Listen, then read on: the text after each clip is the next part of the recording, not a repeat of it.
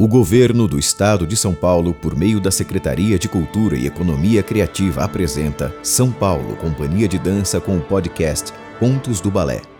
Hoje apresentando a história de Lácio Fide. Olá, eu sou Inês Bogeia. E eu sou Luca Baldovino. E vamos contar para vocês uma história do meu livro Outros Contos do Balé, da editora SESI São Paulo. Se você se animar, você pode mandar para a gente uma frase, um desenho ou pode ler uma história. Eu vou adorar receber. Este é um marco do balé romântico que estreou em 1832 em Paris com coreografia de Filippo Taglioni. Em 1836, Augusto Bournonville fez a sua versão inspirada na de Taglioni e em 2014, o argentino Mário Galizzi criou uma versão inspirada em Bournonville para São Paulo Companhia de Dança. O roteiro desse balé é de Adolf Nuri. As sílfides na mitologia céltica e germânica são fadas aladas. Numa fazenda na Escócia, moram Ana e seu filho James. É o dia de seu casamento com Effie, sobrinha de sua mãe. Cansado dos afazeres da fazenda, James adormece na sala, perto da lareira, e sonha com uma jovem desconhecida, de vestido branco e longo, ajoelhada a seus pés. Ela era como um sopro de ar, esvoaçando em torno dele e tornando tudo mais leve. James, ainda adormecido, procura seguir os movimentos dessa etérea criatura até que sente os lábios dela pertinho da sua testa como num beijo, e acorda num sobressalto, perseguindo seu sonho que lhe parece tão real. Gurn, o administrador da fazenda e amigo de James, entra na casa também sonhando, só que de olhos abertos. Ele está apaixonado por Effie, a noiva de James, e mal consegue disfarçar o seu amor.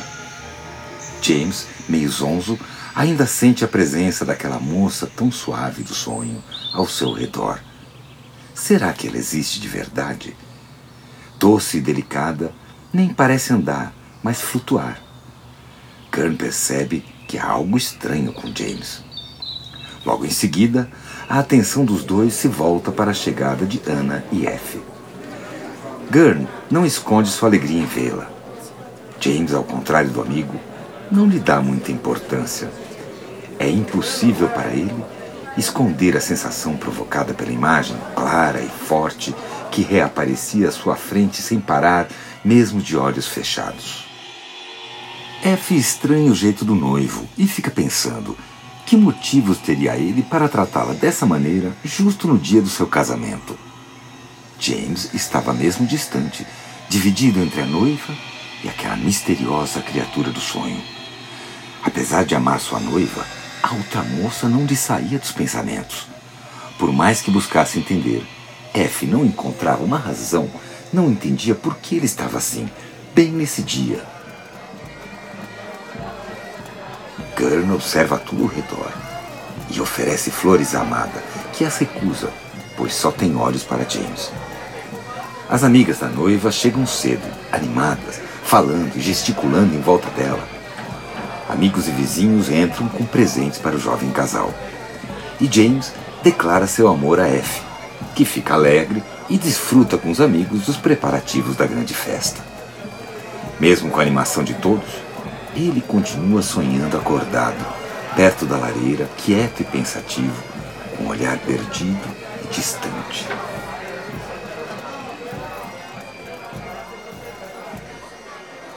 De repente, perto da chaminé, surge Madge, a feiticeira. Ela entra bem no instante em que James envolve F com o chale do clã. E Madge zomba deles. James fica irritado, pois a feiticeira ri da tradição escocesa. A noiva, ao se casar, passa a vestir as cores do novo clã. Furioso, James tenta colocar Madge para fora de casa. Mas a feiticeira não entra no jogo dele. Solta um gutural, bate palmas bem alto e atrai as moças que correm em sua direção para saber do seu futuro. F o convence a deixá-la ficar, para que a feiticeira leia suas mãos. Mad, então, se senta e começa a contar a cada um o que vê. A primeira moça terá muitos filhos e eles serão saudáveis. A segunda não terá filhos. A terceira já está grávida antes de casar. F se aproxima da bruxa e pergunta: Serei feliz no meu casamento? Sim. James me ama sinceramente? Não. James, fora de si, mais uma vez, tenta expulsar a feiticeira. Não, não, não há nada para a senhora fazer aqui, diz ele, irritado. Gurn corre para a feiticeira antes que ela saia. O que ela vê na mão de Gurn? Que ele ama a F de todo o coração. E diz isso alto para que todos ouçam. Agora isso foi longe demais, diz furioso o dono da casa, enxotando a feiticeira. Gurn implora a F que dê atenção às palavras da bruxa. Preocupada, mas convicta de seu amor, a moça garante a James que não acredita nessa história e vai para o seu quarto se arrumar. No fundo, ela tem medo de falar demais e macular o encantamento do dia do seu casamento. A feiticeira parte, vociferando e jurando vingança por ter sido expulsa. Na sala, James volta a seu sonho e fica de novo indeciso. F, acompanhado de Ana, vai se vestir para o casamento. James fica sozinho. Nesse instante, um vento forte escancara a janela, trazendo de volta a Sylphid, que de pronto lhe declara o seu amor. O vento úmido lhe gela a alma. Com o coração apertado e cada vez mais confuso, explica a ela que está comprometido com F. A Sylphid não quer nem ouvir. Começa a chorar baixinho, dizendo que prefere morrer a ficar sem ele. As coisas se complicam. James olha em seus olhos e diz que também a ama e queria ficar ao lado dela. A Sylphid então convida James a ir viver com ela na floresta. Com um nó na garganta, hesitante, ele continua a olhar para a delicada criatura à sua frente, agora ainda mais frágil. Ela começa a brincar com ele e se cobre com o chale do clã de James, justamente no momento em que entra Gurn. Ele vê a cena e corre para chamar a todos. James esconde a Sylphid com sua manta. Quando os outros chegam, não há nada que possa comprovar o que Gurn contou. Todos procuram a moça que Gurn diz ter visto com James. Olham aqui, ali, levantam a manta, mas nada encontram. Gurn tentou desmascarar James, mas não tem provas. Pouco a pouco, mais convidados foram chegando, com Eve cada vez mais apreensiva com toda aquela história. Ela tenta, sem sucesso, atrair a atenção do seu noivo. A Sylphid, que só James vê, esvoaça entre eles. James a persegue em vão, parece um louco, andando sem rumo. Para afastar os maus pressentimentos, Effie chama James para dançar com ela e os amigos. Mas ele sonha acordado com a Sylphid e continua distraído e preocupado. A cerimônia está para começar, mas James segue como um sonâmbulo. Faz tudo mecanicamente e assim pega a aliança para dar a Effie. De súbito, a Sylphid, num voo ligeiro, arrebata o anel e voa em direção ao bosque. Temendo a morte da Sylphid, James parte e a segue, deixando F desconsolado, sem conseguir entender o que acontecera. Seu corpo todo treme, seus ombros e braços pendem inertes, seu rosto mostra uma enorme tristeza, seus olhos se enchem de lágrimas. F se dá conta de que perdeu seu amor e fica desolada. Todos ficam surpresos. Apenas Gurn compreende. E no fundo, guarda esperanças de conquistar o amor de F.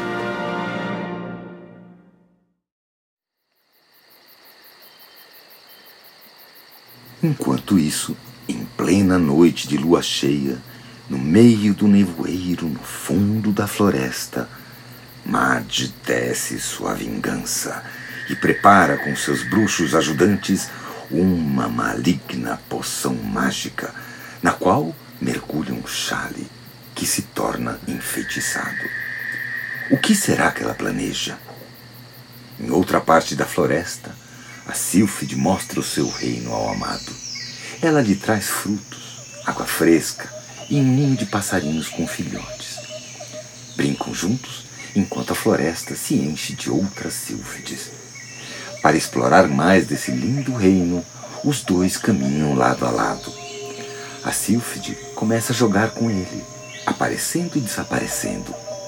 Por vezes, James tenta, sem sucesso, abraçar a Sílfide.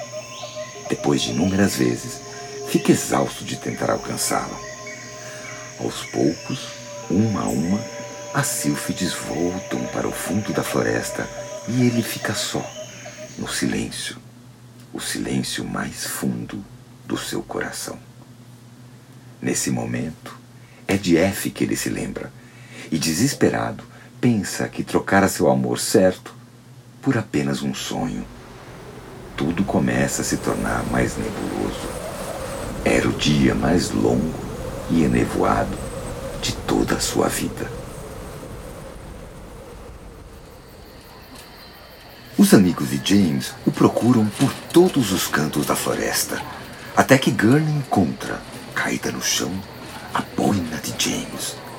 E logo em seguida, Madge, que o convence não só a não revelar a descoberta, como também a persuadir os demais a abandonarem a busca. Gurn vai atrás de F. Ao achá-la, ele lhe propõe casamento e ela fica muito em dúvida sobre o que deve fazer. James segue vagando pela floresta até que encontra Madge. Há pouco, ele a expulsara de sua casa, mas agora precisa de sua ajuda. Nesse momento, ele se esquece do que tinha feito e de que ela tinha jurado vingança. Seu desespero o deixou cego. Pediu desculpas pelos insultos e ajuda para manter a Sílfide ao seu lado. O plano da feiticeira começa a dar certo. Ela, sem titubear, oferece a James um chale vaporoso e lhe diz: Enrole-o em volta dela. Ela se tornará mortal e você a terá para sempre. James não desconfia de nada. Agradece e vai ao encontro da Sílfide, que, ao vê-lo, voa para perto dele. Ansioso para ter amada para sempre em seus braços, James, sem se dar conta da maldade de Madge, dança com a Sílfide e a envolve com o chale. No mesmo instante, ela começa a ficar tonta e suas brilhantes asas esmaecem e tombam na terra. As outras sílfides correm para socorrer a irmã. Sua pele perdeu a cor, seus olhos não conseguem mais se abrir. Uma sombra encobre-a por inteiro. Prestes a morrer, a Sylphide devolve a aliança a James. E nesse momento, diz a ele: Eu lhe disse que você não podia me tocar. Para me encontrar, sonhe e voe comigo. James aperta-a contra o peito, envolvendo-a em seus braços, sem conseguir impedir que ela desfalecesse a seus pés. Tomado por um grande desespero, ouve seu adeus abafado pela risada da bruxa, que em júbilo vinha espiar a tragédia e ver a sua vingança se concretizar. Tomado de remorso, James ajoelha-se diante de sua frágil Sylphide. Não via mais nada. Com lágrimas nos olhos, sentiu apenas o ar se encher de mais sílfides que desceram das árvores e a carregaram para o alto longe da vista dos mortais. Um profundo silêncio invade a floresta. E Madge, ainda não satisfeita, mostra a James o futuro de F.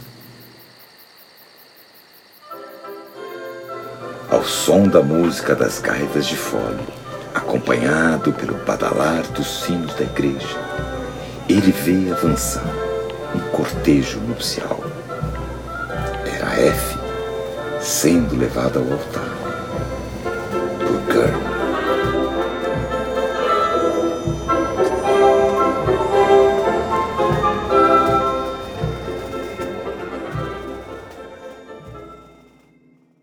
Você acabou de ouvir mais um episódio do podcast Contos do Balé, hoje com a história de Lácio Fide. Roteiro e direção Inês Bogea, vozes Inês Bogea e Luca Baldovino, sonorização Rodolfo Dias Pais, arte da capa Mila Pise. Essa história foi criada originalmente para o livro Outros Contos do Balé da editora SESI São Paulo. Até o próximo episódio.